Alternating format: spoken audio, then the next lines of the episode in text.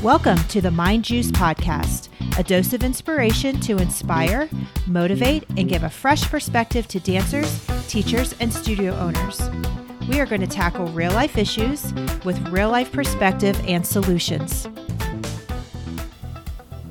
Well, hello, my friends. Welcome to episode 92 of the Mind Juice Podcast. I hope everyone is doing fantastic Spring is in the air. I can feel it. We know that things are getting warmer and starting to see the, at least here in Colorado, you're starting to see the trees starting to bloom and a little bit of flowers coming out. We just had Easter. So I thought it would be a great day to do a little springtime parable, if you will. The story today is called The Story of the Frogs. As a group of frogs were traveling through the woods, two of them fell into a deep pit. When the other frogs crowded around the pit and saw how deep it was, they told the two frogs that there was no hope left for them. However, the two frogs decided to ignore what the others were saying and they proceeded to try and jump out of the pit.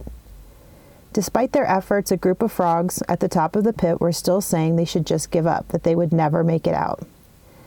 Eventually, one of the frogs took heed to what the others were saying and he gave up, falling down, and he died. The other frog continued to jump as hard as he could. Again, the crowd of frogs kept yelling at him to just stop it, just give up, don't keep going. He jumped even harder and finally made it out of the pit. And when he got out, the other frog said, Did you not hear us? And the frog said, Oh, well, I'm deaf. I thought you guys were encouraging me the entire time. So, the moral of the story is people's words can have a big effect on other people's lives.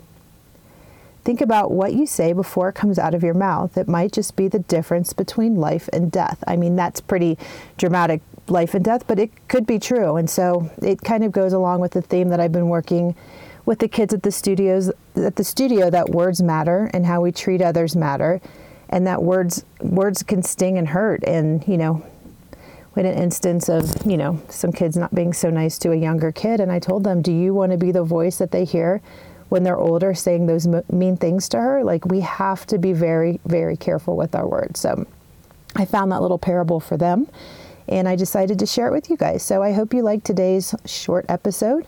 Thank you so much for listening, and I'll catch you next time on the Mind Juice podcast.